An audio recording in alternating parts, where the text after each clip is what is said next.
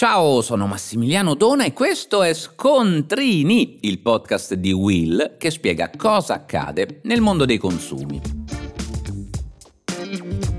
Oggi parliamo di servizi TV in streaming, perché sono sempre più numerose le piattaforme che offrono contenuti video in abbonamento. C'è Netflix, Prime Video, Disney Plus, DAZN e molte altre se ne aggiungono praticamente ogni mese. Tuttavia, man mano che l'offerta cresce, aumenta anche la presenza di siti che offrono lo streaming in versione illegale.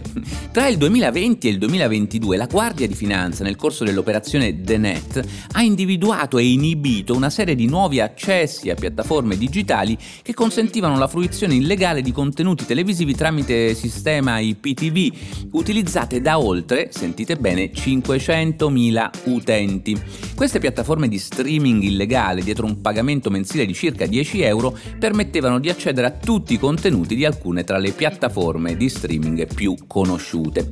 I consumatori mi chiedono spesso cosa rischia chi guarda questi contenuti illegali in streaming streaming, ma a oggi non è facile rispondere, perché rispetto a questo ci sono opinioni divergenti, c'è chi suggerisce che in questi casi si debba applicare lo stesso principio che regola il download di un file protetto da copyright, che è punito con la confisca del materiale illecito, una sanzione che può andare da 154 euro fino a oltre 1000 euro. Ma poiché ad oggi non esiste una regolamentazione per l'attività di fruizione di contenuti in streaming, la situazione non è chiara. E poi c'è una differenza tra fruire di un contenuto per uso personale oppure diffonderlo. Se anziché limitarsi a guardare infatti si condivide il contenuto con una pluralità di persone, allora si incorre nell'azione di diffusione di materiale protetto da copyright, che è un'attività naturalmente illegale. Aggiungo che la legge distingue la diffusione illegale di opere coperte da copyright a seconda che ci sia o meno uno scopo di lucro e nel caso in cui ci sia appunto un illecito guadagno, si pensi all'utilizzo di schermi che trasmettono contenuti pirata in un locale aperto al pubblico,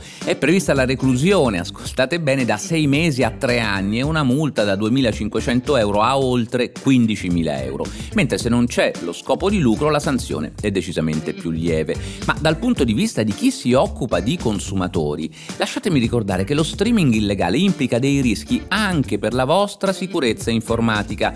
Virus e malware potrebbero accedere ai nostri device e magari anche alla nostra rete domestica. E poi ci sono pericoli non trascurabili per i frutti fruitori.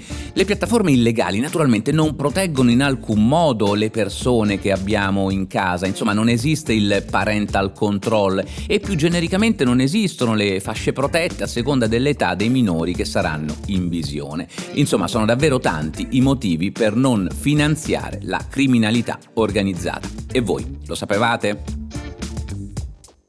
Per oggi è tutto, ma puoi ascoltare gli altri episodi di Scontrini sulla tua piattaforma di podcast preferita.